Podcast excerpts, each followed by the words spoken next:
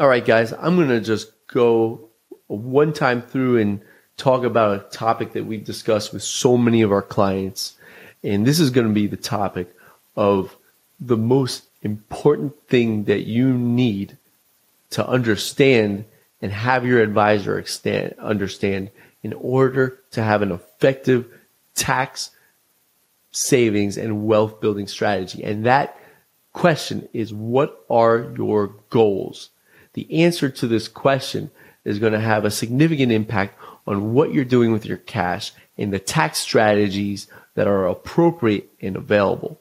So I'm going to run you guys through just some scenarios here and things that we've explored with our clients and why this answer, this question is so important.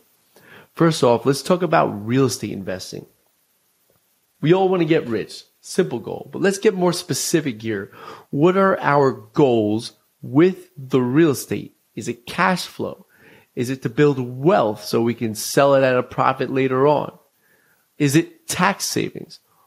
All these different possibilities are going to impact what your strategy is and the tax implications and the associated tax strategy.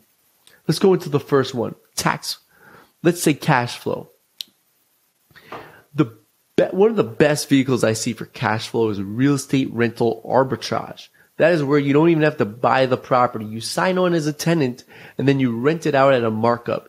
You invest, your only investment here is a down payment in some furniture. So your velocity of cash is extremely fast. I have a friend who's doing seven figures in real estate rental arbitrage in San Diego. He has about 18 different properties he's doing with this on the beach. Now, his cash flow is potentially really good here. But the downside of that type of investing is you don't have that phantom expense, that depreciation and you don't have leverage like you do with mortgages.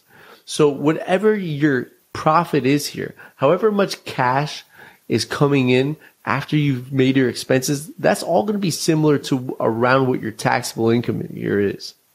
So if you're able to rent out this property at a markup at a profit of $2 million, you're going to have $2 million of taxable income here. Unless you're investing in real estate, you're going to not have that favorable tax treatment. On the other side of the spectrum here, we have clients that are investing more so for long-term payouts and capital gains. There are some investment vehicles where you're only going to see a pretty low uh, ROI. You're only going to see a cap rates of around maybe seven or eight percent. It doesn't look that fantastic. But by the time the client plans to exit this property, we're going to see significant appreciation in capital gains treatment. And so what, what does this look like in this scenario? A lot of times we see clients who buy properties with a high purchase price. And even though the cap rates aren't great, we have access to depreciation and cost segs. We have other clients that are doing the burst strategy. They're buying and renovating and putting more money into their properties. And uh, sometimes we can do a little cost seg, but sometimes because they got these properties at such a discount and especially our wholesaler clients, the basis is so low. There's not a lot of opportunity to create tax savings with depreciation and cost segregation. And we have to find alternative solutions. Now, when we do this and when we work with our clients and real estate investors and are diagnosing a tax plan, we're not just looking at the real estate and real estate investing we need to evaluate all sources of assets and income to create a tax strategy. We need to know the the our main point of contact who probably found us for our real estate specialization, but we also have to understand the income that he or she had to afford that real estate. And we have to understand the income of the spouse. So sometimes we have a real estate investor whose spouse is making really good money or maybe the spouse is operating at a loss. All of these different factors are going to impact how we evaluate our tax planning here. But let's say here, let's get back to what we're looking at here. So our goal here is to build wealth and see appreciation. We can maybe do a cost seg on a high va- on a high basis. Another tax strategy if we want to get more capital, if it's growing in value but we don't have a lot of cash flow, you can borrow from it. You can do a refinance, get more cash without paying taxes at all. All sorts of opportunities there. But let's say our plan is to sell and to sell at a profit. Obviously, we have our basic, well-known capital gain strategies such as cost segregations, uh, sorry, 1031 exchanges. We can do qualified opportunity zones, deferred sales trusts, and we have some more for the more advanced type of planners. We have some more complex strategies out there. Delaware statutory trust, deferred statutory trust, uh, sorry, deferred sales trust. We also could consider some other vehicles. We can consider charitable entities to offset capital gains, all sorts of vehicles out there. And the larger the capital gains event, the more resourceful we can be here. But sometimes we see clients who aren't interested in real estate at all and they're interested in other investment vehicles. And we t- sometimes will strategize these clients and helping them identify the vehicle that is going to give them the tax benefits and the cash flow they're looking for. One idea that I really love and find interesting is investing in oil and gas. When you invest into the drilling wells, you're going to get that intangible drilling rights that's going to roll onto your 1040. 80% of your capital contribution is typically deductible against ordinary income. This is really good for our clients now who maybe their goal was to build a real estate portfolio. Maybe they were buying real estate, taking the deductions, but now they're just exhausted and they can't take on any more properties. They're making good money at their W-2 or their other business and they realize they don't want to be full-time investors. This is a great way to drive down your taxes and do nothing at all and get really good cash flow, good velocity of cash as a passive investor into oil and gas with intangible drilling rights. I have a whole podcast on it. It's a wonderful idea. Now, some of our other clients are looking at all sorts of tax advantage ways to deploy their cash into investment vehicles. It could be into solar where you get the credits and depreciation. We have, we see clients investing into agriculture, self-storage, and even glamping, all sorts of vehicles here. We see one client I was just talking to her about investing into an ATM business. Some of the benefits is you get that bonus depreciation for all those ATMs. But because you're not materially participating in that activity, there's a limit in that value. Now, some of our clients want to have tax advantages and they don't have real estate professional tax status. So they, in addition to oil and gas, we also know of real estate syndications that are going to create tax advantages that are going to flow through to the client from the partnership. So there are ways that you can invest in cash flowing real estate vehicles that are going to create charitable deductions or tax credits that are going to have tax benefits to the investor, even if they don't have real estate professional tax status. This is really good, especially if you're in a high income tax bracket and you can use a charitable deduction. We know of lots of really cool things here. Some of our other clients don't really need our help so much at all when they're taking their cash and deploying it back into their businesses. So some of our clients' strategies are to just take all their cash and use as much leverage as they can and redeploy into more rental properties. If the rental properties can give you the ability to run cost segregation studies, now we can continue to drive down and drive down your taxes. Sometimes we'll do the cost seg to completely offset the capital gains event, redeploy it into a new property, run the cost seg. Some of our other clients, though, we have to realize here that not all of your investments are going to create immediate tax deductions. This year we're down to 80% bonus depreciation and some of these investments may need to be capitalized. One of my clients just purchased a beach rental and was really excited for the tax deductions that she'll get from her cost seg. One of the downsides of the beach rentals is the land value is so high. You can't depreciate the land. So the deduction wasn't enough. So we're exploring alternative vehicles. Some of the other things we think about here is after we utilize these real estate rental tax strategies, after we've exhausted all of the low hanging fruit with the cost segregation studies, and maybe we've considered other tax advantage investments, what else can we do? So there are charitable structures out there. There's a variety of them that we can consider with our clients where you can have a social impact and you can significantly reduce your taxes and free up wealth to reinvest into other vehicles that will help you reach your goals here. Now, if your goal is to just go gung ho and go all in on your business and redeploy your, your profits, there may not be a whole lot of strategizing. Maybe the idea here is just to keep good records and make sure you're resourceful and maximizing your deductions. But we have other clients who don't have that luxury of driving themselves into a lower bracket. And so then we have to evaluate all sorts of methods where we can bring your taxes as low as we can.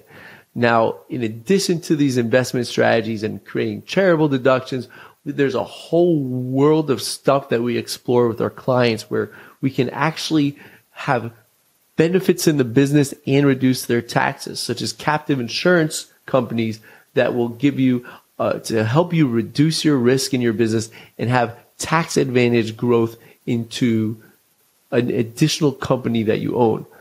One of the things we're exploring with our clients is to own the health insurance company that they're giving their benefits to their employees on.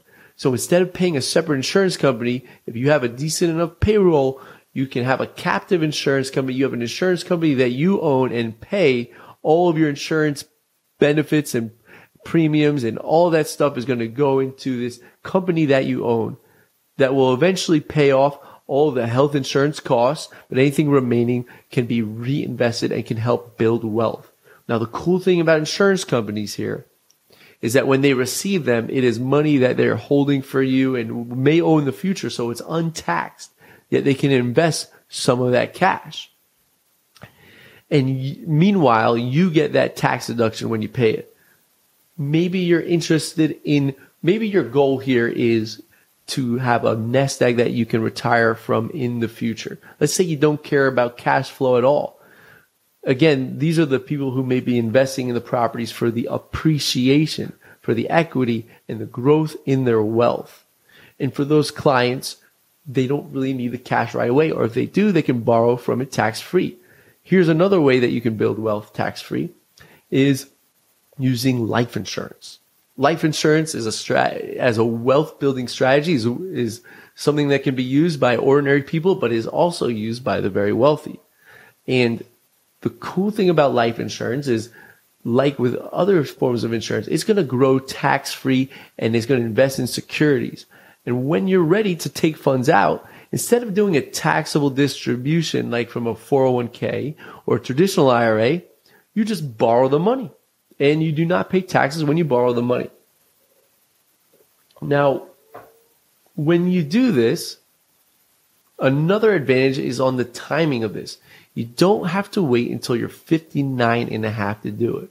And what a lot of our clients are considering doing now is to use a life insurance policy to finance their children's education it's going to give you when you look at the FAFSA applications and the way that whole system works, which is a little bit rigged, is if you have a 529 plan, you have to report it on your FAFSA, and then you are going to, it's going to reduce the amount of aid and assistance you'll qualify for. So it's going to have a harmful effect on how much government assistance you can get for your your children's education. Meanwhile, if you have a life insurance policy you're using to build that wealth for your children's education, there's no penalization on having that wealth. You don't have to report it on your FAFSA. And guess what? Let's say the kid gets a scholarship or doesn't want to go to college at all. And that happens all the time. You can use that fund, those funds for anything you want. You find a business opportunity, you can borrow from it and invest. You can use it for consumption. You can use it to cover for a rainy day. You can use it to finance a vacation. And obviously, you still have the benefits of being able to have a legitimate life insurance policy that can help support your loved ones if you were to pass away. Another thing that is cool about this is you may be able to finance your premiums. Now you're using other people's money to invest in these life insurance policies and grow that wealth in a tax advantaged manner. And yes, you're going to pay interest on this amount, but guess what? when you pay interest, you are going to find that the growth of this asset, this this annuity, this life insurance policy is going to grow at a faster rate than your interest. Getting dark.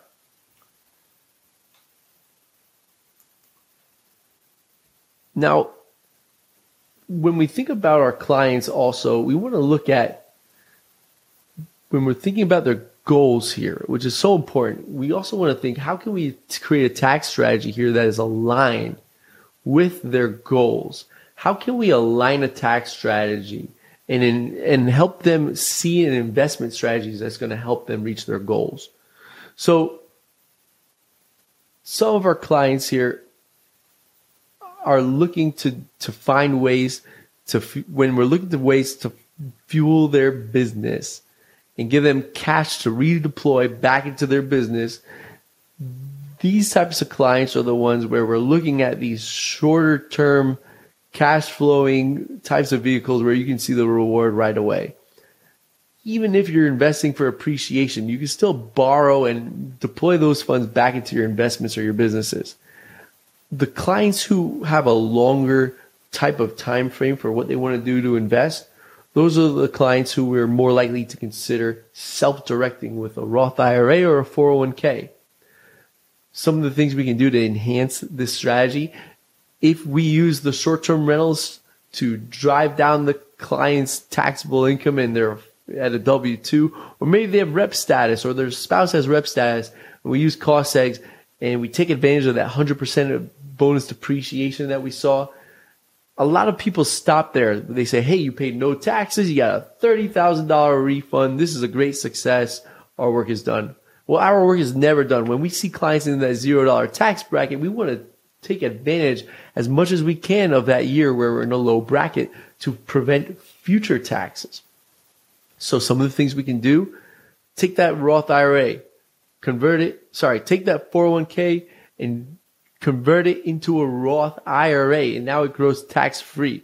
The losses from your real estate will offset that conversion, and then you, you may not pay taxes at all on that conversion, and then it grows tax free. Maybe we have some stock, sell the stock, buy it back at that higher basis. You could find that you and your spouse, if you have a zero dollar adjusted gross income, your first $80,000 of long term capital gains is completely untaxed.